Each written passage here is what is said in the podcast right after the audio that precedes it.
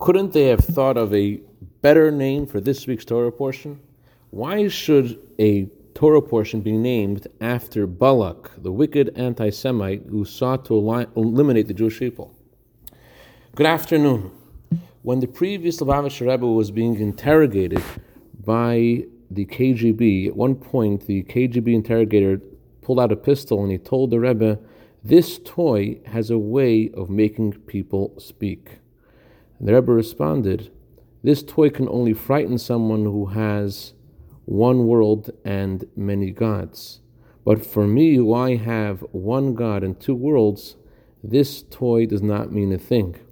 And neither the man nor the demon has ever been born or ever will be born who can shake me from my principles. Now, the Rebbe's words about two worlds, of course, make the pistol less significant. But why did he mention the idea of one God versus two gods? A person might think that all good things in the world come from the good God, and then sometimes they're under their control of someone else. So the Torah reminds us here by naming the Torah portion Balak that everything that happens in the world is from the blueprint. As the Zohar says, the blueprint from, for creation is the Torah. So even Balak, even anti Semites, are also part of God's plan.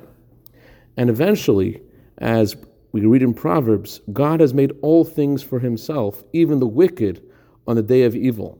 So Balak, the way it's written in the Torah, represents the good that will inevitably, eventually, eventually arise from the evil people, such as Balak, when Mashiach will come and all tears will be transformed to joy.